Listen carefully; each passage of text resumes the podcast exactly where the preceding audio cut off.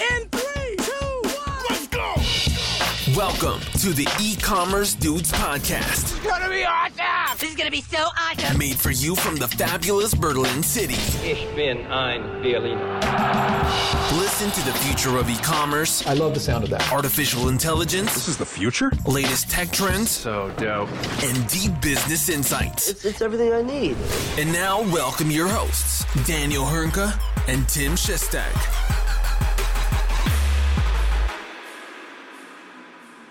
Hallo und herzlich willkommen zu einer neuen Folge bei den E-Commerce Dudes. Es ist Montag, der 1. November. Mein Name ist Daniel Höhnke und natürlich ist auch heute wieder mit dabei mein werter Kollege Tim Chessy Schestag. Grüß dich, mein Großer, wie geht's? Moin, moin, mir geht's wunderbar, obwohl im Großteil Deutschlands ja heute ein Feiertag ist, gehören wir zu denjenigen in Berlin, die tatsächlich sich nicht erholen oder ausruhen können, sondern fleißig weiterarbeiten, fleißig weiter Podcasts äh, aufnehmen und fleißig weiter E-Commerce-Nachrichten in die äh, oder weltweit verbreiten, sagen wir so. Ja, zwar auf Deutsch weltweit, aber immerhin. Wie geht's dir denn?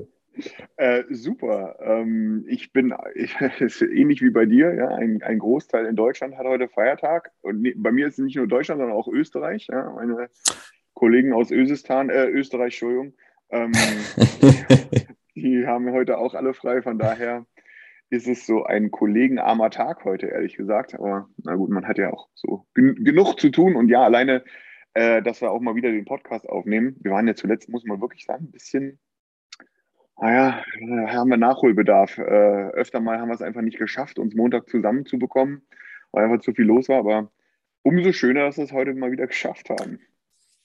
Ja, vor allen Dingen haben wir tatsächlich auch dementsprechend einige Themen, über die wir berichten können. Und äh, dazu gehört wahrscheinlich eines der größten Ankündigungen der letzten ja, 14 Tage, doch, muss man sagen. Meta. Die Umbenennung von Facebook, äh, von Facebook Unternehmensnamen Richtung äh, Meta, weil man sagt, okay, Facebook wird dem Ganzen nicht mehr gerecht, was dieses Unternehmen eigentlich alles abdeckt beziehungsweise zukünftig abdecken möchte und Meta passt dazu natürlich deutlich, deutlich eher. Dann hat man auch gleichzeitig in dem Zuge ein neues, äh, ein neues Logo präsentiert und lustigerweise äh, auf Twitter habe ich die ersten ähm, Unternehmen gesehen oder zumindest ein Unternehmen, was ein ziemlich ziemlich ähnliches oder identisches Logo hat. Ja, das, äh, das nennt sich M-Sense und ist eine äh, ja, Migräne-App, was man machen kann gegen Migräne. Und das sieht quasi eins zu eins identisch aus. Ist auch viral gegangen auf Twitter, kann ich dir später mal schicken. Und ähm, ja, man hat sich umbenannt Richtung Meta, um natürlich das ganze äh, Spektrum etwas, etwas zu erweitern und äh, den, den Namen dafür auch äh, gerecht zu werden. Und Hauptfokus von dem Ganzen Thema oder von Facebook, von Mark Zuckerberg zukünftig liegt im Metaverse. Daniel, was ist das Metaverse? Möchtest du da mal kurz ausholen? Ja, also ich glaube, man kann das nur sehr, zum heutigen Zeitpunkt auch, glaube ich, nur vergleichsweise sehr abstrakt äh, beschreiben, was das werden wird. Es ist nichts, was wir dieses oder nächstes Jahr so in, in, in, in der Endausbaustufe erwarten können und werden. Ähm, es ist im Grunde mal ganz abstrakt ausgesprochen. Es ist der digitale Ort der Zukunft, wo wir unsere, unsere Präsenz oder andersrum, man wechselt so ein bisschen weg von, wir sind auf einer Webseite unterwegs, hin zu einem digitalen Ort. Und da geht es ein bisschen weiter als nur zu sagen, so, man klatscht sich jetzt eine VR-Brille irgendwie äh, auf, auf den Kopf äh, und ist dann in einem, ähm, ist dann in einem virtuellen Raum. Soll halt deutlich, deutlich, deutlich mehr werden, wobei VR eine ganz essentielle Rolle bei der Nummer spielt. Facebook hat den Anspruch, dass egal über welches Gerät man kontinuierlich praktisch Zugang zu diesem Metaverse bekommt, wo wir unsere privaten Bereiche haben, wo wir abhängen können, wo wir uns mit Freunden treffen können, so wie wir es jetzt im Grunde bei Facebook machen und dort, sage ich mal, News sharen, wird das halt ein wird das halt weit mehr als nur eine Webseite werden. Es wird der Bereich, wo, wo Spielen stattfindet, wo Gaming stattfindet, wo ähm, digitale Sessions wie, keine Ahnung, Yoga oder sowas stattfinden wird. Ähm, das aber eben auch, und da wird es ja eben spannend, man, man setzt da keine Grenzen irgendwo, sondern ähm, man wird dort praktisch, egal ob es jetzt über Virtual Reality, Augmented Reality, über das Smartphone oder den PC oder was auch immer, wird man dort Zugriff haben oder Zugang haben, um auf allen Ebenen praktisch dort mit dem, mit dem eigenen digitalen Ich präsent zu sein. Das klingt jetzt total abgedroschen, ist aber ganz ehrlich, das ist die logische Konsequenz, die logische Weiterentwicklung aus dem Weg, den Facebook bisher gegangen ist, ähm, zu sagen, okay, wir sind jetzt, wir sind eine Webseite. Vielleicht erinnert ihr euch alle da draußen noch, vor ein paar Wochen war am Montag, an einem Montag war mal Facebook äh, down gewesen und, und wir hatten damit kein Facebook mehr, wir hatten kein WhatsApp mehr, wir hatten kein Instagram mehr. Ne? Äh, man konnte sich plötzlich nicht mehr schreiben und so weiter und so fort. Also da merkt man mal, wie sehr Facebook dort und jetzt Meta äh, eben dort schon, sage ich mal, in unserer tagtäglichen Kommunikation drin steckt.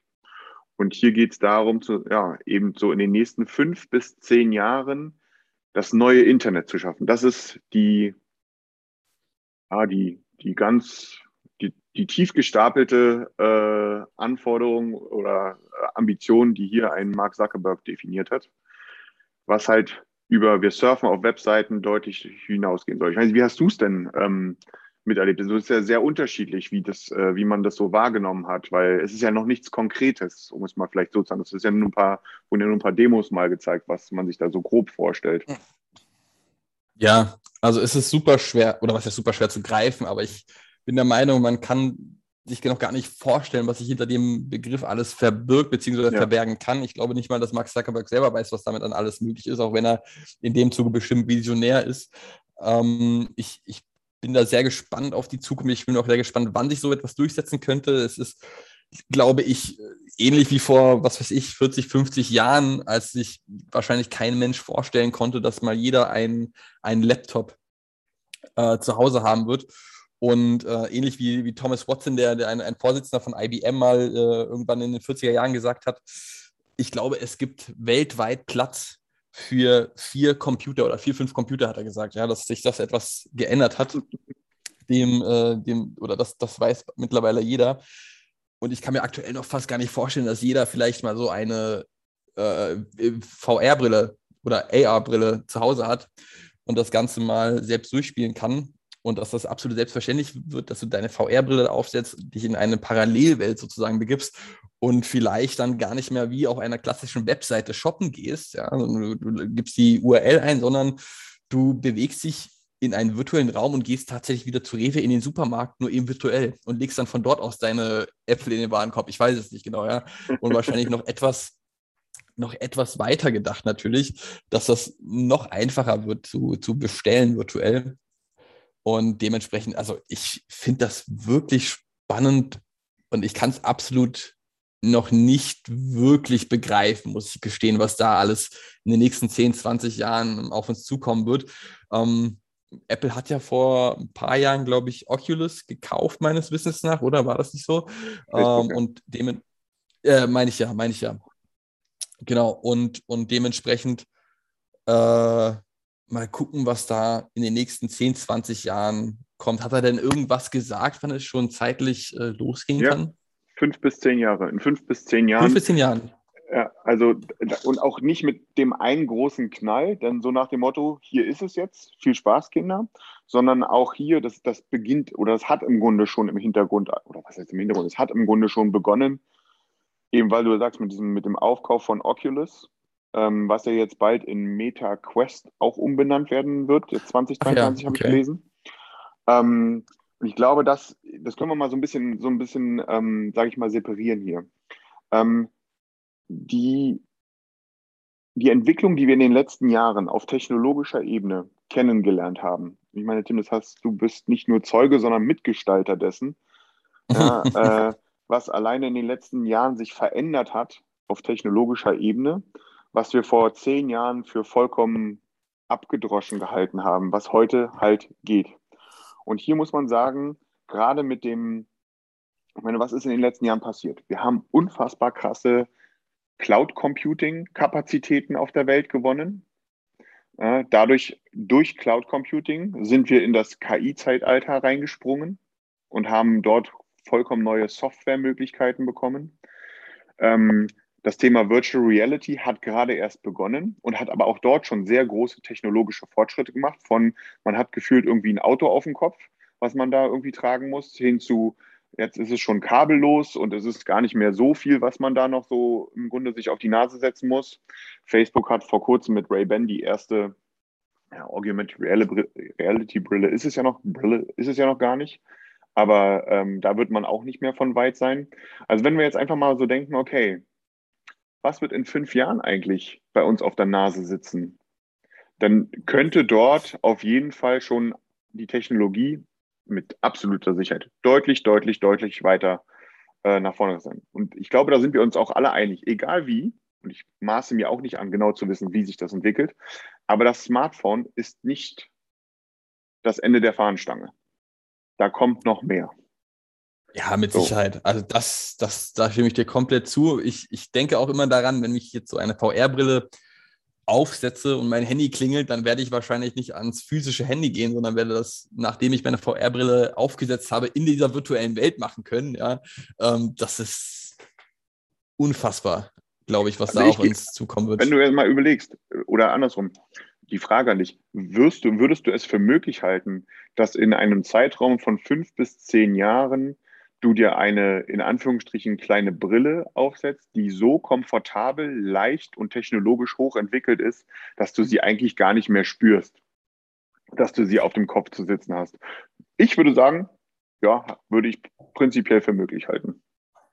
Mit der finanziellen Macht, die man aktuell hat, oder die zumindest ein, ein Facebook, die das ja vorantreiben, hat, bin ich wieder Überzeugung, dass so etwas möglich ist in den fünf bis zehn, in den nächsten fünf bis zehn Jahren, wenn man sich überlegt, ja, ähm, vor, wann wurde das iPhone ähm, veröffentlicht? 2007, vor 13 Jahren ungefähr. Ja. ja. also vor 13 Jahren.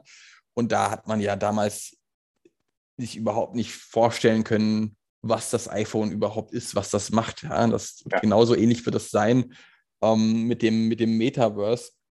Ich glaube, du kannst dir das aktuell noch nicht vorstellen, aber diese Technologie, die entwickelt sich ja auch rasant weiter. Ja, das ist ja nicht so etwas, was erst 20, 30 Jahre brauchen wird, sondern in fünf bis zehn Jahren muss man ja sagen, da kann man schon unvorstellbar deutlich weiter sein, als man aktuell ist. Werden wir auch. Also wenn man so überlegt, okay, die technologische Grundlage ist, um da in irgendwelche, sage ich mal, Welten abzutauchen, so wie wir es heute, äh, Mark Zuckerberg hat es ja in der Vorstellung auch immer da, äh, gesagt, es soll anders sein oder es muss anders werden oder es wird anders sein, dass wir in Zukunft Inhalte, egal in welcher Form, weniger an einem Bildschirm konsumieren. Und das kann jetzt äh, Augmented Reality sein, das kann Virtual Reality sein, wie auch immer geartet.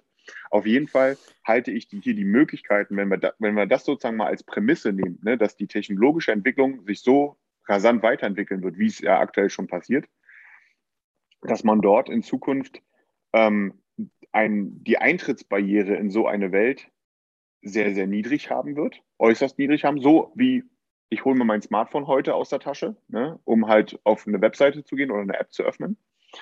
Ähm, und wenn das die Voraussetzung ist, dann kann man da auch mal weiterdenken. Ähm, und ich glaube, ge genau das ist auch ziemlich genau das, wo ein, ein, ein, äh, wo ein Facebook oder Meta hindenkt. Aber auch ein Apple denkt dahin. Man weiß es, es ist ja ein offenes Geheimnis, dass Apple an wenigstens einer Augmented Reality Brille arbeitet, wenn nicht sogar Virtual Reality. Und man geht eher von Augmented Reality aus aktuell. Aber ähm, ich glaube, da sind wir uns auch einig. Wenn Apple mit einer Augmented Reality Brille rausgeht und man erwartet so innerhalb der nächsten ein, zwei Jahre, dann wird das kein Klopper sein, wo ich irgendwie ein Atomkraftwerk mir hinterher schleifen muss, damit das Ding genügend Strom hat oder so. Ne? Also da sind wir schon nicht weit von entfernt. Nicht nur Facebook arbeitet dran, auch andere arbeiten an sowas. Und wenn wir das jetzt mal als Prämisse nehmen, dann bekommt für mich Headless Commerce eine ganz neue Bedeutung. Weil dann reden wir auch hier nicht mehr von, äh, von einer äh, Webseite, auf die ich raufgehe, um mir dort Produkte anzugucken, in den Warenkorb zu legen und zu kaufen, sondern so, wie es auch Mark Zuckerberg präsentiert hat, mit diesem technologischen Hintergrund. Dann geht es eher darum, Machen wir mal ein ganz einfaches Beispiel. Man wird dort ein digitales Zuhause haben. Jeder von uns wird ein digitales Zuhause haben, wo ich mir meine eigenen, auch mein eigenes Zuhause bauen kann. Und jetzt, das hört sich auch schon wieder total abgedroschen an. Aber lass uns das jetzt mal in den Kontext eines Möbelhändlers oder Möbelherstellers setzen. Und plötzlich bekommt diese ganze Nummer eine, ah, Ja, stimmt. Ne? Mein echtes Zuhause als Abbildung in einer digitalen Welt, ja, wo ich dann sozusagen drinstehe, eine komplett andere Customer Experience habe und sage, okay, dieses Sofa stelle ich mir jetzt da mal hin, mache mal eine andere Wandfarbe, äh, hänge mir dort noch ein Bild hin, die Pflanze hätte ich dort gerne und ich muss danach nicht meine Virtual Reality Brille abnehmen, was ja heute schon geht. Muss auf eine Webseite gehen und sagen, okay, ich suche mir die Produkte da jetzt nochmal raus und bestelle sie mir oder renne ins Möbelhaus, sondern mach das halt direkt dort. Oder Worst-Case-Szenario oder eventueller Worst-Case-Szenario für Möbelhändler. Alle Menschen, also alle Menschen besitzen in Zukunft so eine Brille, so eine VR-Brille. Ja, angenommen, alle Menschen besitzen so eine derartige VR-Brille. Und deswegen muss das eigentliche physische Zuhause nicht mehr schön aussehen. Alle Menschen ziehen in Bruchbuden und über die VR-Brille machen sie sich dann die, das Haus schön, ja, müssen keine Möbel mehr kaufen und dementsprechend oder, oder ja, es muss dann virtuelle Möbelhändler geben. Dann kannst du dir sowas wie, wie äh, Items online kaufen. Ja, das sind dann keine echten Möbelstücke, aber über die VR-Brille sieht das dann so aus, als hättest du gerade eine geile Couch da zu sitzen oder zu stehen. Ähm, das wird mit Sicherheit kommen. Das, also das ist das, das, ja, das also hast du ja heute schon. Das hast du doch so, so also so eine In-App-Käufe oder sowas hast du ja heute schon. Ich finde auch in Ja. diesem Kontext bekommt auch NFTs, also digitale Kunst, digital limitierte Kunst, ein, plötzlich eine komplett neues, äh, äh, eine komplett neue Daseinsberechtigung. Ich habe, ich besitze ein digitales Bild, was es nur 100 Mal auf der Welt gibt und nicht repliziert werden kann. Ich habe das Original, ein, ein, ne? Das hängt bei mir in meinem digitalen Zuhause. Ähm, das mag jetzt für viele total abgedroschen klingen, aber ich glaube, wenn man das mal so ein bisschen aus dieser, die alten Leute unter uns kennen das noch, so ein bisschen aus dieser Second Life-Denke, ne? so von wegen, ich verlagere mein mein Leben in eine digitale Welt und versuche es dort eins zu eins abzubilden. Mehr in Richtung, ich habe dort Möglichkeiten, die, die mir mein Leben einfacher machen, wie ich richte mir mein Zuhause dort ein auf eine komplett andere Art und Weise oder ähm, auch das Thema digitale Anprobe. Ich glaube, das bekommt auch nochmal einen ganz neuen, äh, ganz, ganz neuen Stellenwert Ja. dann, ne? dass ich mir einfach die, meine Sneaker und die Hose wirklich äh, sozusagen an mir dran habe, sehe und so weiter und so fort. Ne? Also da bekommt generell vielleicht auch, das mal, das mal vielleicht nur mal als Beispiel. Ich war jetzt in Österreich am Wochenende, das wollte ich mal ganz kurz erzählen, ja. Und dann, ich war im Hotel und habe da noch ein bisschen was nebenbei gearbeitet und äh, habe die Glotze angemacht. Und dann lief da Pro7 und auf Pro7 ist das gleiche Programm in Österreich wie bei uns, ist halt derselbe Sender, aber die Werbung ist eine andere. Und was war dort? Ich meine, du kennst das, Tim, hier bei uns in Deutschland, da haben wir halt die typischen 30 Sekunden Werbeblöcke. Und dort war praktisch der gesamte 10-minütige Werbeblock von Mediashop oder irgendwie so eine Produkt, also sozusagen ein TV-Shopping. Es war ein Spot über 10 Minuten, wo ein sehr innovativer Wischer vorgestellt wurde. Ähm, und da, muss, da musste ich schmunzen, weil wir haben ja schon öfter mal drüber geredet, ne, dass der Onlinehandel vom Teleshopping noch echt eine Menge lernen kann, was so das Thema Produktpräsentation und Produkterklärung und so weiter und so fort angeht.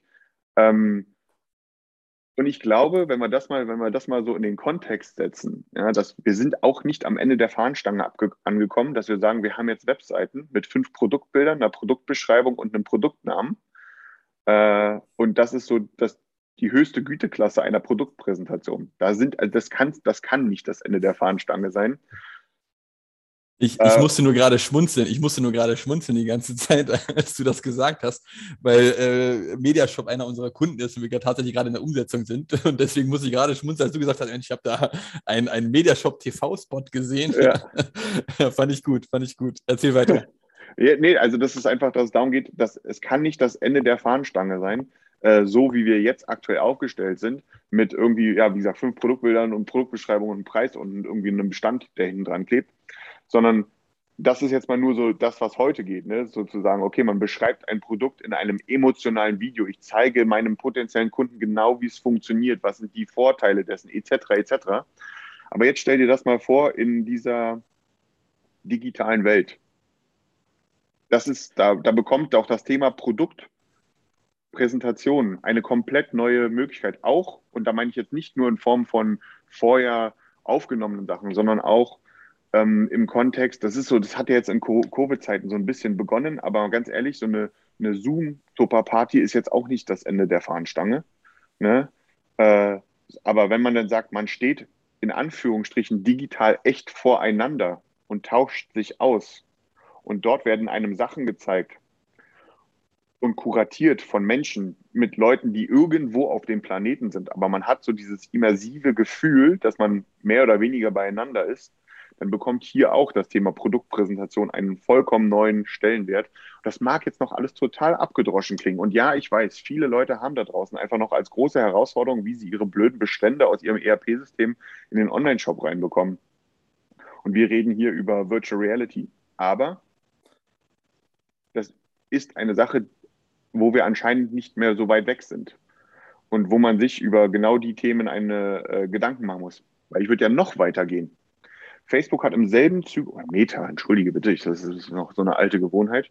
Meta hat angekündigt, alleine fürs Metaverse oder für die Erstellung dieses Metaverse nur in Europa über 10.000 Menschen einzustellen. Was sind das für Menschen? Das sind Entwickler, das sind technisch affine Leute, das sind Leute, die halt auch irgendwie so ein bisschen Bock drauf haben, irgendwas Neues zu machen und so weiter und so fort.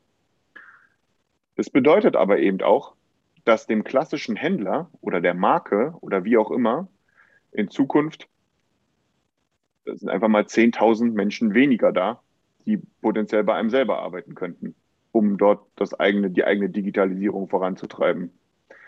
Ähm, und das muss man sich einfach bewusst sein, dass, dass sich dort eine Menge ändern wird. Also auch dort kommt sozusagen auf einen was zu.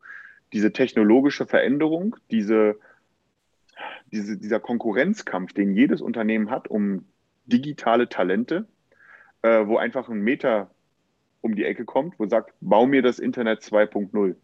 Ich glaube, das ist auch so ein alter Begriff, ne? so dass die neue Generation Internet. So, ne? Dann ist das, dann ist das eine Sache, das muss sich auch jeder Händler da draußen bewusst sein. Ob er jetzt sagt, das ist alles Quatsch mit Virtual Reality oder nicht. Auf irgendeinem Level hat man es dann doch irgendwie damit zu tun, äh, ob man will oder nicht. Mit Sicherheit. Also stimme ich dir komplett zu. Das ist ja die Frage, die man letztendlich immer hat, auch als Amazon nach Berlin gekommen ist, äh, beziehungsweise immer noch Leute anzieht dort, dass, dass dieser Kampf um die eigentlichen Talente immer schwieriger wird. Ja, für, das ist für Händler sichtbar, das ist für Agenturen wie uns spürbar natürlich auch, ja, und man möchte natürlich immer äh, die Besten haben, das ist selbstverständlich. Und ein Facebook mit der finanziellen Power, genauso wie ein Amazon und andere große Händler machen es mit solchen Projekten, die zum einen spannend sind ähm, und auch interessant sind, natürlich auch immer schwieriger, ganz, ganz offensichtlich. Und auch das Thema Metaverse im Sinne von Zukunftstechnologien. Mit Sicherheit gibt es aktuell akutere Probleme bei Händlern. Das ist offensichtlich. Ja, davon hast du gerade das klassische Beispiel genannt, Lagerbestände, ERP etc.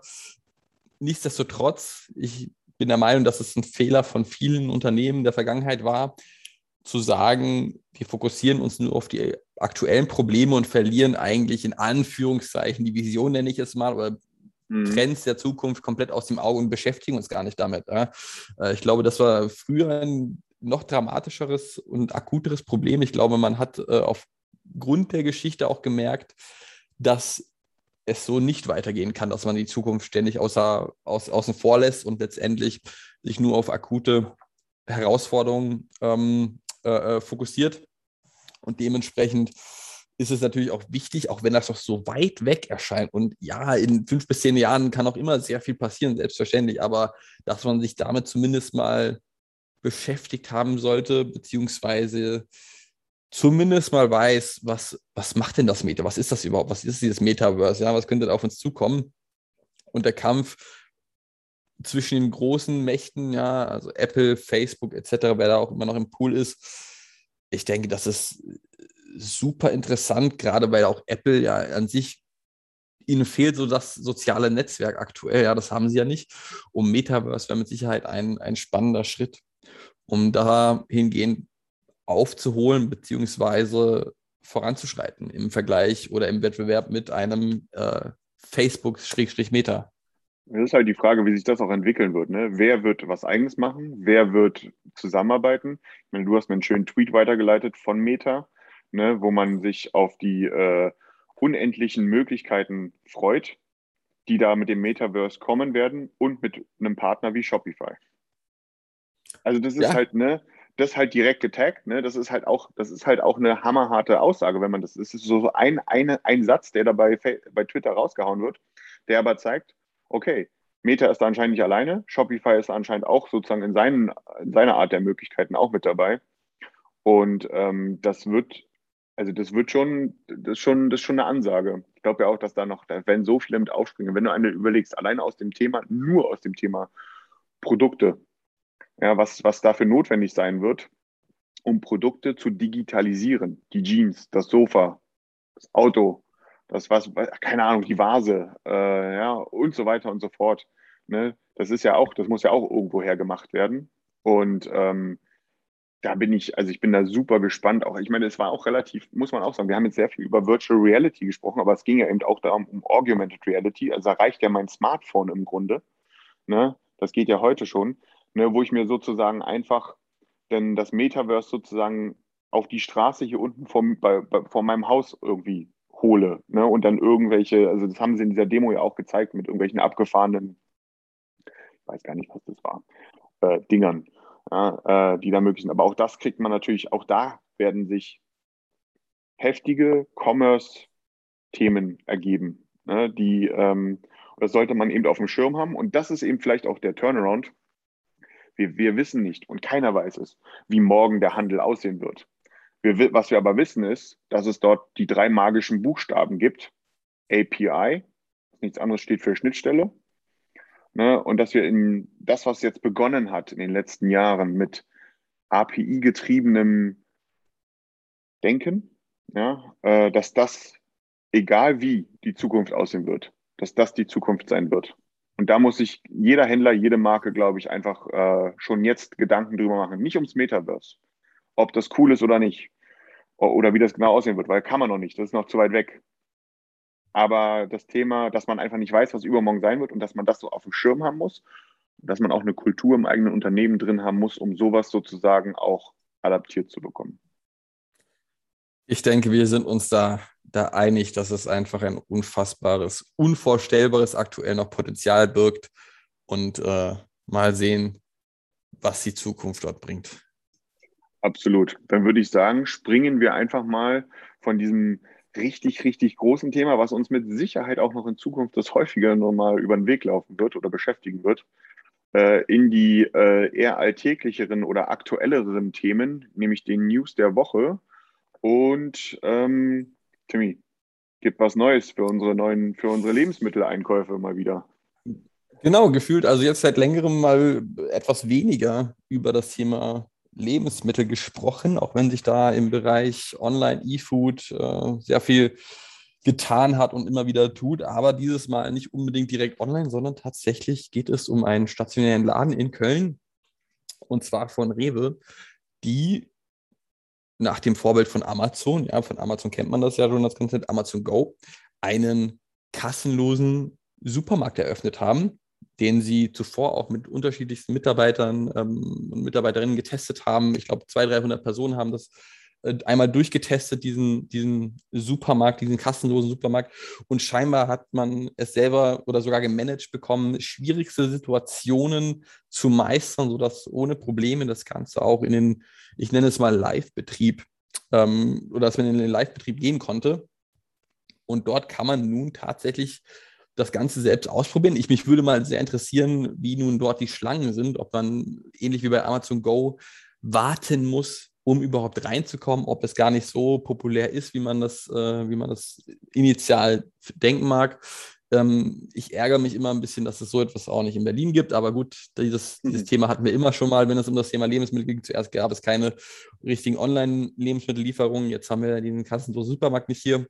Und ich, bin, ich finde das super toll. Ja. Es ist auch nicht, meines Wissens nicht auf der Basis oder auf der Technologie von, von Amazon, ja, die ja letztendlich auch ihre Amazon Go-Technologie verkaufen, sondern man hat es tatsächlich komplett selbst entwickelt mit einem Partner äh, namens Trigo Vision, ja, die sich auch ja. auf künstliche Intelligenz spezialisiert haben. Und bin, bin sehr gespannt, wenn ich das mal selber testen darf. Ähm, und finde das, find das super spannend und ähm, wir sagen, Metaverse ist, ist die Zukunft, ja, mit Sicherheit, aber schon allein das kassenlose Supermärkte finde ich unfassbar interessant. Ist schon super spannend, oder? Also von daher äh, gehe ich total mit. Also bevor wir irgendwie in eine digitale Realität reinspringen, ist es halt irgendwie cool, diese neue Form des in Anführungsstrichen normalen Lebens irgendwie durch digitale Lösungen ähm, äh, zu erleben. Ähm, ich bin auch gespannt. Ich bin jetzt auch leider nicht in, den nächsten, in der nächsten Zeit irgendwann mal in Köln. Wir haben es nicht geplant, von daher, da wäre ich ja direkt mal rumgefahren, aber ähm, wenn sich die Möglichkeit ergibt, dann werde ich das mal tun. Ich meine, jetzt in, in Utrecht ja mit, dem Aldi, mit der Aldi Nord-Filiale, die ja auch, auch von Trigo äh, ausgestattet wird. Ähm, na, da da gibt es ja dann auch schon sowas. Also von daher, es kommt, es kommt. Und auch da zeigt sich wieder, wie sich, wie sich das verändern kann. Ähm, ja, cool. Dann würde ich sagen, springen wir mal zum nächsten Thema. Ähm, und zwar was vergleichsweise Kleines. Ähm, mal wieder ein bisschen was im, in, im Bereich der Social Media Networks und äh, Shopping-Funktionen. Und zwar, wir hatten ja schon mal vor ein paar Wochen drüber gesprochen, dass äh, TikTok mit TikTok Shopping startet. Und äh, hier können wir jetzt sagen, dass TikTok Shopping ähm, weltweit zur Verfügung steht, global. Ähm, das ging relativ schnell, muss man sagen. Mm, und das zweite Thema ist, ich glaube, es ist an der Stelle auch nochmal relevant. Ich weiß nicht, wie es dir geht, Tim, aber ich habe relativ häufig mit damit zu tun, wenn ich anfange über so ja, Social Media Networks und dann den Begriff TikTok sage, dass viele Unternehmen mich mit so einem Augenrollen angucken, so ja, TikTok, da sind die 16-jährigen Spackos oder so, ne? Aber bei TikTok, TikTok hat jetzt auch vor kurzem gemeldet, dass sie eine Milliarde Nutzer haben. Außerhalb von China, muss man dazu sagen. Ja, ja, ja also äh, ich, muss auch, ich muss auch sagen, ich glaube, dir geht es da ähnlich, ja, weil gerade, ich glaube, du bist ja Verfechter, oder was heißt Verfechter, aber du bist ja jemand, der die Instagram Reels sehr häufig genutzt hat, oder? Äh, immer noch nutze, ja. Oder immer noch nutzt, genau. Und bei mir war es damals, als es zumindest die Instagram Reels, Reels noch nicht gab, dass ich in diesen TikTok-Kosmos eingestiegen bin tatsächlich und irgendwann bewegst du dich da durch und das ist wie dieses Wurmloch wo du dann irgendwann nicht mehr rauskommst, weil du einfach irgendwie immer diese Videos so einfach durchswipest, diese kurzen Videos. Ähm, dementsprechend, es gibt auch Leute, die jetzt nicht unbedingt 16 sind wie ich, ja, was man äh, kaum denken mag bei meiner, meinem äußerlichen Erscheinungsbild, so jung wie ich doch aussehe. Ähm, das, zum einen das, ja, und zum anderen muss man auch sagen, dass TikTok ja nicht unbedingt dafür genutzt werden muss, dass man sagt, man verkauft darüber Produkte, ja, sondern viele Unternehmen nutzen das ja auch letztendlich als Recru Recruiting-Plattform für sich ja, ja. und akquirieren dadurch äh, Top-Talente, die sich dort bewegen und dann die Talente merken, Mensch, das ist ein cooles Unternehmen, das bewegt sich auf TikTok, die probieren coole Sachen aus, mein Chef ist cool, der, der äh, sträubt sich nicht vor, vor neuen sozialen Medien, sondern ist auch bereit, dort neue Wege zu gehen. Da bewerbe ich mich doch mal. Ja, also man muss das Ganze natürlich oder man sollte zumindest das Ganze etwas weiter und vorhersehen oder voraussehender denken als als reiner Produktabverkaufskanal. Voll. Also das ist, glaube ich, ganz generell so ein Ding. Auch das, was wir gerade, das hatten wir gerade eben schon mal, wo wir es angesprochen haben, dass so Freunde da draußen, ihr braucht die Leute, die das, die diese Welt geil finden, die die verstehen, die ein Unternehmen dahingehend, sage ich mal, auch ein bisschen transformieren können, etc. etc. Und ich habe jetzt gerade gesagt, eine Milliarde Nutzer, davon sind rund äh, 25 Prozent Stand heute zwischen 25 und 34 Jahren. So, das ist eine signifikante Menge. Ne? Also von daher auch, und das ist auch eine, wahrscheinlich gerade eine der mit spannendsten Zielgruppen, die wir heutzutage haben in dieser, in dieser Altersklasse. Weil die Leute sind mit dem Studium durch, sind im Job drin, verdienen in der Regel gar nicht verkehrt ähm, und sind auch bereit, einen Euro mehr auszugeben für was Cooles. Das muss man dazu sagen. Also von daher ist das auf jeden Fall eine spannende Nummer. Ähm, von daher offen sein, nicht immer nur, ne, TikTok kann sich auch verändern, ne, genauso wie Instagram war auch mal nur für die kleinen Mädels. Ja? Jetzt ist es irgendwie äh, absoluter Mainstream und nicht mehr wegzudenken. Ähm, das ist so eine Entwicklung, die auch irgendwie theoretischerweise bei äh, TikTok äh, natürlich auch stattfinden kann. Ähm, Tim, du hattest mir auch noch was geschickt, ähm, was da vielleicht in dem, in dem, äh, an dieser Stelle vielleicht noch erwähnt werden kann äh, was ganz cool gewesen ist. äh, dass ähm, Shopify und Spotify, also die beiden Unternehmen, wo man ständig durcheinander kommt und die Namen auch einfach mal ständig durcheinander würfelt, die aber doch grundverschieden sind, ein Musikstreaming-Dienst und eine Commerce-Plattform, ne, Shopify, Spotify, ähm, die aber ähm, jetzt auch gemeinsame Sache machen äh, an einer Ebene. Was ist da los? Die machen gemeinsame Sache. Und zwar hat auch äh, Tobias Lüttke, äh, Gründer, deutscher Gründer, das betone ich ja immer, deutscher Gründer von Shopify, das ist ja deswegen auch ein deutsches E-Commerce-System, ganz klar, ähm, hat getwittert, dass man die beiden Namen ja eh verwechselt und dann machen wir doch gleich gemeinsame Sache, ja, logischerweise auch Spaß getwittert. Und letztendlich kooperieren die beiden Unternehmen zusammen. Und somit können Künstler, ja, Voraussetzung ist natürlich, dass sie in dem Kontext auf Shopify unterwegs sind und gerade bei solchen äh, super simple Produkten ist Shopify ja auch prädestiniert dafür zu sagen, okay, wir haben einen, ein, in Anführungszeichen einfachen Merch, Merchandise-Shop, den kann man verknüpfen mit Spotify, jetzt muss ich selber gerade überlegen, ob ich Shopify oder Spotify sage, mit Spotify und dann kann man zukünftig, so ist äh, das Ziel natürlich, dass man über Spotify hinaus die Produkte des einzelnen Künstlers oder der Band kaufen bzw. erwerben kann. Ähm, ich stelle mir das vor, ich gucke mir ein Album an, finde die Band geil und dann merke ich natürlich sehr schnell, Mensch, äh, ich habe noch gar keinen Fanshirt, Fanschal, Fan-Hoodie, was auch immer von dieser einzelnen Band, von diesem Künstler. Und weil ich gerade sowieso in so einer emotionalen Phase bin und gerade diese, dieses eine Musikstück zum zehnten Mal hintereinander gehört habe, möchte ich nun direkt dazu was kaufen. Ja, also man kann das natürlich auf unterschiedlichste Weise innerhalb von Spotify, innerhalb dieser App spielen. Und äh, ich, ich bin der Meinung, dass das ein sehr, sehr intelligenter Schachzug von beiden Unternehmen, diesen Weg zu gehen. Man macht es damit einfach einfacher, man schafft sich neue Erlösströme. Die Künstler sind damit auch glücklich, dass weil Sachen vereinfacht werden. Ne? Also ich meine, wir, wir beide predigen ja seit Jahren, ne? sei da, wo deine Kunden sind. Wenn dein Kunde gerade bei Spotify sich Musik anhört, ja, warum muss man äh, dann, warum muss der, der User dann sozusagen noch eine andere App öffnen, zum Beispiel einen Browser, muss dann die richtige Adresse sich raussuchen, also noch eine Google-Suche machen, um dann in den Merchandise-Shop reinzukommen. Ähm, so mal als jetzt äh, ganz, ganz schlimmes Szenario mal so aufgemalt. Äh, von daher cool. Ähm, ich bin echt gespannt, wie es aussehen wird. Ich, ich glaube, ein Screenshot oder so hat Absolut. man ja noch nicht gesehen. Ne? Bin, also ich bin auf jeden Fall sehr gespannt, wie das aussehen wird. Absolut, absolut. Also bin ich auch, äh, freue mich, auf, freu mich auf das Feature, bin gespannt, wie es in Spotify integriert wird und zeitlicher Rahmen, glaube ich, wurde noch nicht genannt, aber bin, bin oder freue mich extrem drauf. Damit ja. würde ich zum nächsten Thema springen. Maestro aus auf Bankkarten für Kunden oder was das Maestro aus äh, für die Bankkarten von Kunden bedeutet. Was ist deine Meinung zum Maestro aus? Was hat das damit auf sich? Was ist überhaupt passiert, Daniel? Also in meinen Augen und nicht nur in meinen Augen, sondern in vielen anderen Augen ist, also ich, und ich sage das jetzt gerade mit so, einem, mit so einem richtigen Grinsen im Gesicht, ne? Ähm, muss man ja sagen, äh, dass Mastercard, die sind sozusagen die Eigentümer des Maestro-Systems.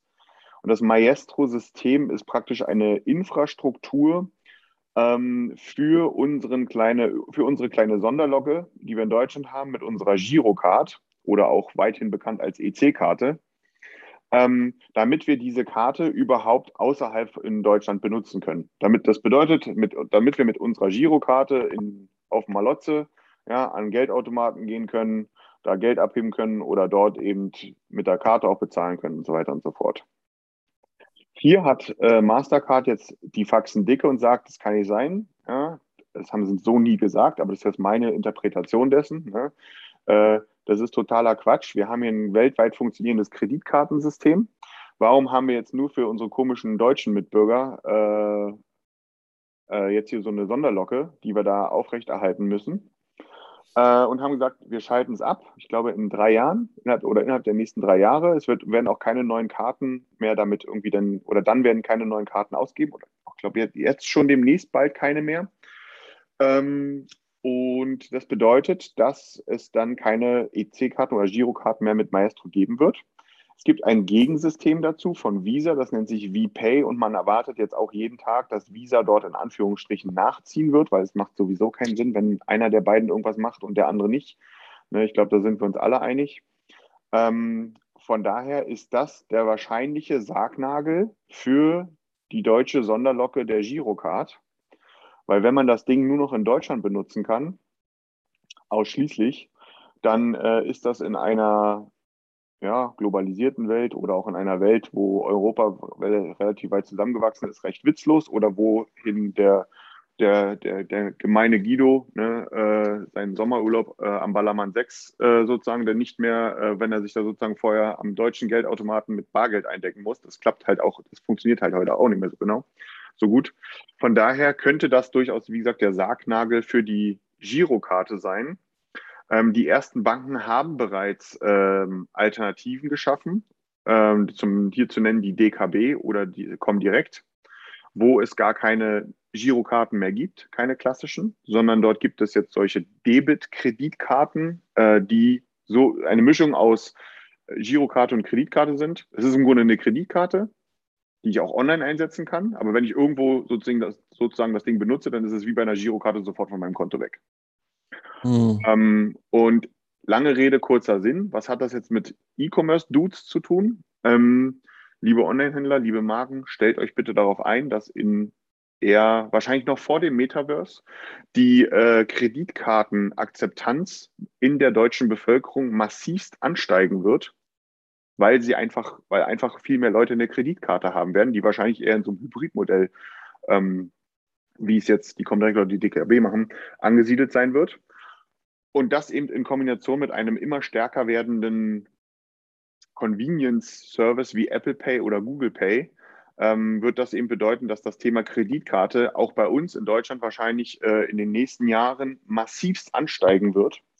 Und das sollte auch bitte jeder Händler, jede Marke, die da irgendwo draußen unterwegs ist, auf dem Schirm haben, weil das, es gibt ja doch noch einige Händler, die, die bieten einfach keine Kreditkartenzahlung an. Und ähm, wenn ich dann sozusagen mit meiner Standard-Bankkarte, die ich bekomme, in Zukunft eben auch, was ich ja jetzt nicht kann mit einer Girocard, ja, äh, in Zukunft auch online bezahlen kann und das klebt dann einfach hinter meiner Apple Pay und Google Pay einfach immer hinter, weil ich benutze die Karte sozusagen dann für alles, dann sollten das die Händler bitte auf dem Schirm haben. Hast du, wo, hast du so ein Ding eigentlich schon? Nee, noch nicht, oder? Was für ein Ding genau? Hast du diese neue Karte eigentlich schon? Äh, ja, haben müsste ich haben. Ja, also ich habe mir vor drei, vier Wochen habe ich eine neue Karte benötigt. Dementsprechend äh, sollte das die neue sein, ja. Ist auch bei Comdirect, oder? Ja, ja, genau. genau. Ja, da hast diese gelbe bekommen, ne? Ganz genau. Ich weiß, also über die Optik kann man sich durchaus streiten, muss man sagen, ja. von dieser Karte. Aber stimmt, ja. ich habe sie. Ja. Äh, ich habe sie, also ich muss sagen, ich, seitdem ich sie habe, ist sie bei mir auch wirklich überall im Einsatz. Also ich benutze die Karte an sich selber gar nicht, aber sie klebt halt bei mir äh, bei Google Pay zum Beispiel drin. Ne? Und wenn ich jetzt irgendwo mit dem Handy bezahle, läuft es darüber. Ne? Wenn ich irgendwo online was kaufe, läuft es ausschließlich nur noch darüber. Ähm, ich muss auch ehrlich sagen, meine PayPal-Nutzung ist seitdem deutlich nach unten gegangen. Aber es ist so ein persönliches ah. Ding bei mir. Ne? Weil ich benutze jetzt einfach überall dieses Ding und fertig so. Ne? Ähm, von daher, also da wo ich kann. Ne, von daher, ähm, das schon, schon, äh, da sieht man schon die ersten Auswirkungen, werden in Zukunft eben noch mehr werden. Ähm, das stimmt. Cool. Dann würde ich sagen, lasst uns noch eben das Thema oder die heutige Folge noch mit unserer ähm, suffisanten Rubrik über den Tellerrand geschaut abschließen, oder? Lass uns damit abschließen und du hast ja ein, ein, ja, ich nenne es mal das Firmenstück der Woche mitgebracht. Ähm, es geht mal wieder um unseren Standort Berlin, um ja, die stationären Läden und was hat es denn hier wieder mit Karstadt zu tun? Die hatten wir ja die letzten Male schon öfter in unserem Podcast erwähnt und selten positiv und auch heute wieder, naja, wird es, wird es nicht unbedingt äußerst positiv ausfallen. Was ist da passiert, Daniel? Also ich finde ja, dass äh, der, das Galeria Karstadt Kaufhof, die ja jetzt nur noch Galeria heißen, auch ein neues Logo, by the way, haben, ähm, stellvertretend ist für die vielen Probleme, die sich aktuell, die, die viele Einzelhändler äh, jetzt vor allem durch Covid, aber auch schon vorher hatten, dass einfach die, die, die, die Frequenz in den Innenstädten immer weniger geworden ist. Äh, und durch Covid jetzt einfach nochmal so total äh, angestiegen ist.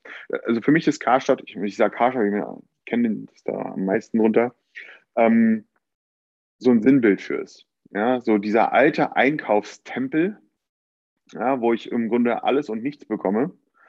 Ähm, und dafür eben sinnbildlich ist für die Problemchen, die die Innenstädte haben äh, oder generell der Einzel Einzelhandel aktuell hat. Und hier ist eine Sache passiert, vor einigen Monaten war das, glaube ich, gewesen, ist die äh, Nachricht durchgekommen, dass die Signal Iduna Gruppe, das ist das, die, die dahinter, hinter Galeria stehen, diverse Karstadt-Filialen in Berlin schließen werden, weil die sich einfach von vorne bis hinten nicht mehr rentieren. Der Aufschrei war groß und eine Woche später hat man gesagt, ja, wir machen sie doch nicht zu. Das kam so ein bisschen so rüber, wo man, also damals hatte ich das Gefühl gehabt, okay, ähm, da war der Aufschrei anscheinend wohl so groß gewesen, dass, ähm, dass, dass, dass man einfach sich das dann nicht getraut hat. Falsch gedacht. Jetzt wissen wir es besser.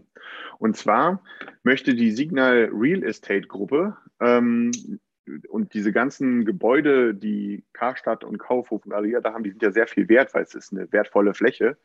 Ähm, da möchte man jetzt in Berlin am Alexanderplatz an der riesen äh, Galeria-Filiale möchte man jetzt einen, einen Hochhaustower bauen. Äh, und jetzt ist bekannt geworden, dass die Baugenehmigung für diesen Tower nur gegeben wurde, wenn man versprochen, weil man versprechen musste, dass man in Berlin keine Karstadt-Filiale zumacht. Sonst hätte es keine Baugenehmigung für diesen Tower gegeben. Und ich finde, das ist absolut sinnbildlich für den Zustand, in dem man sich gerade im Einzelhandel befindet, wo man diese, diesen, diesen, diesen Wechsel ins digitale Zeitalter einfach noch nicht hinbekommen hat. Dass man jetzt auf so eine, in Anführungsstrichen, faulen Deals oder andersrum, dieser Tower ist anscheinend so viel wert, den man hier in der Berliner Innenstadt bauen möchte, dass man einfach diverse, die, äh, nicht gut laufende Filialen einfach in Berlin offen hält, nur um diesen Tower bauen zu können. Und das finde ich ist, das ist ein starkes Stück und das sagt relativ viel über den Einzelhandel aus und zeigt vor allem auch, ähm, es gibt ja, es soll ja angeblich durchaus Einzelhändler geben, die nicht so einen Immobilienkonzern im Hintergrund haben. Ne? Äh, die haben dann kein Druckmittel. Also die, wenn da irgendwo der Laden nicht mehr läuft, dann muss er zugemacht werden. Und ähm, hier ist es, glaube ich, na, nicht zu spät. Aber hier ist auf jeden Fall, es steht, ist auf jeden Fall fünf vor zwölf für viele. Äh, und man muss sich einfach den neuen Einkaufsgewohnheiten, die es halt heutzutage gibt und die auch noch ganz anders werden, Stichwort Metaverse und so weiter und so fort, dem muss man sich stellen. Die Welt verändert sich. Und das darf man nicht einfach abtun. Ja, stimme ich zu, absolut. Ist jetzt die Frage, wie sich das Ganze entwickeln wird. Vielleicht ist es jetzt auch gerade nochmal für die ähm, Signa Real Estate Gruppe ein, ein, ein Startschuss, das ganze Konzept Karstadt zu überdenken, ob man das nicht weiter optimieren kann. Ein bisschen haben die es ja schon begonnen, ähm, da ein bisschen mehr Leben mit einzuhauchen. Aber letztendlich der Deal, gut, man muss selber doch sagen, die Signa Real Estate wird, wird sich den Vertrag durchgelesen haben, beziehungsweise die Rechtsanwälte, sie werden wissen, worauf sie sich dort eingelassen haben. Nichtsdestotrotz ist das natürlich recht, ein recht fauler Vertrag und äh, ja, mal gucken, wie sich das Ganze gerade im, im, Einzelhandel entwickelt. Ist natürlich schade drum, dass es, oder was heißt schade drum, aber dieses künstliche am Legen halten von alten Konzepten, die sich nicht bewähren oder nicht zukunftstauglich sind, sagen wir mal so, ist schade drum, weil ich bin der Meinung, dass gute Player dadurch nicht oder eventuell nicht die Chance bekommen, ihre Konzepte an solchen Standorten aufzubreiten. Voll. Vor allem, das muss man sich auch mal überlegen, ne? Jetzt, ähm, jetzt bist du Mitarbeiter bei Karstadt, vielleicht irgendwo auf der Fläche. Und du weißt, dass es deinen Job einfach nur noch gibt in der Form, weil dein Unternehmen oder die, denen dein Unternehmen gehört, ein Hochhaus bauen wollen in der Berliner Innenstadt, neben dem Fernsehturm. Ja, also das ist, äh, ich weiß nicht, wie sich das anfühlt. Ähm, ich weiß auch nicht, ob man dann sagt, yo, hier habe ich Bock, noch Karriere zu machen oder so. Ne? Ähm, das ist, also ich, ich höre es ja auch gerade relativ häufig, ne, äh, dass im Einzelhandel sehr viele Leute fehlen. Und das ist auch nicht gerade förderlich dafür, ne? weil da gehört heute auch ein bisschen mehr dazu, als zu sagen, jo, arbeitest jetzt von 10 bis 8 bis 20 Uhr oder so und ähm, sei froh, wenn du Geld am Ende des Monats bekommst. Das funktioniert halt heutzutage auch nicht mehr. Ne? Absolut. Ja, naja. Äh, schließen wir schließen wir mit dem Thema ab, ja, auch wenn es jetzt ein negatives Thema zum oder etwas negativeres Thema war zum Ende des Podcasts hin. Nächste Woche gucken wir mal, dass wir das Ende mal wieder ein bisschen fröhlicher gestalten. also so ein, kannst also so ein kannst ja nächste Woche gerne einen Witz erzählen oder so. Ja, normal zum Abschluss haue ich irgendeinen raus, so, so einen Flachwitz oder so. Also das, das wäre eigentlich ein guter, gutes Ende. Bevor wir irgendwie über den Tellerrand äh, oder nachdem wir die Rubrik über den Tellerrand geschaut beendet haben, weil letztendlich ist es oftmals auch so, dass in, dem, in dieser Rubrik nicht häufig sehr positive Beispiele genannt werden. Und dementsprechend können wir, um das Ganze positiv abzurunden, damit die Menschen mit einem guten Gefühl aus dem Podcast herausgehen, hauen wir nochmal Flachwitz oben drauf. Ja, nochmal extra Top-Content für alle Zuhörer des E-Commerce Suits Podcasts und äh, gehen da mit einem wohligen, schönen Gefühl aus dem Podcast ja heraus. Also man kann es ja. ja auch anders sehen. Man kann es ja auch Augen öffnen vielleicht bezeichnen. Das ist jedenfalls den, den Anspruch, den ich habe. Das klappt zwar nicht immer, ne, aber äh, das, das, stimmt, das stimmt natürlich auch. Das stimmt. Man kann aber die Augen öffnen und dann sagen, Mensch, die Welt geht trotzdem. Da kann man auch was Tolles sehen, wenn du schon mal die Augen offen hast. Ne? Und damit würde ich sagen, lass uns zum Ende kommen, Daniel. Es war mir wieder ein Fest, mit dir diesen Podcast aufzunehmen. Nächste Absolut. Woche wieder in gewohnter Manier, wieder mit einigen E-Commerce-Themen. Und ich freue mich schon auf nächste Woche und sage dementsprechend bis dann. Besten Dank. Ciao. Ciao.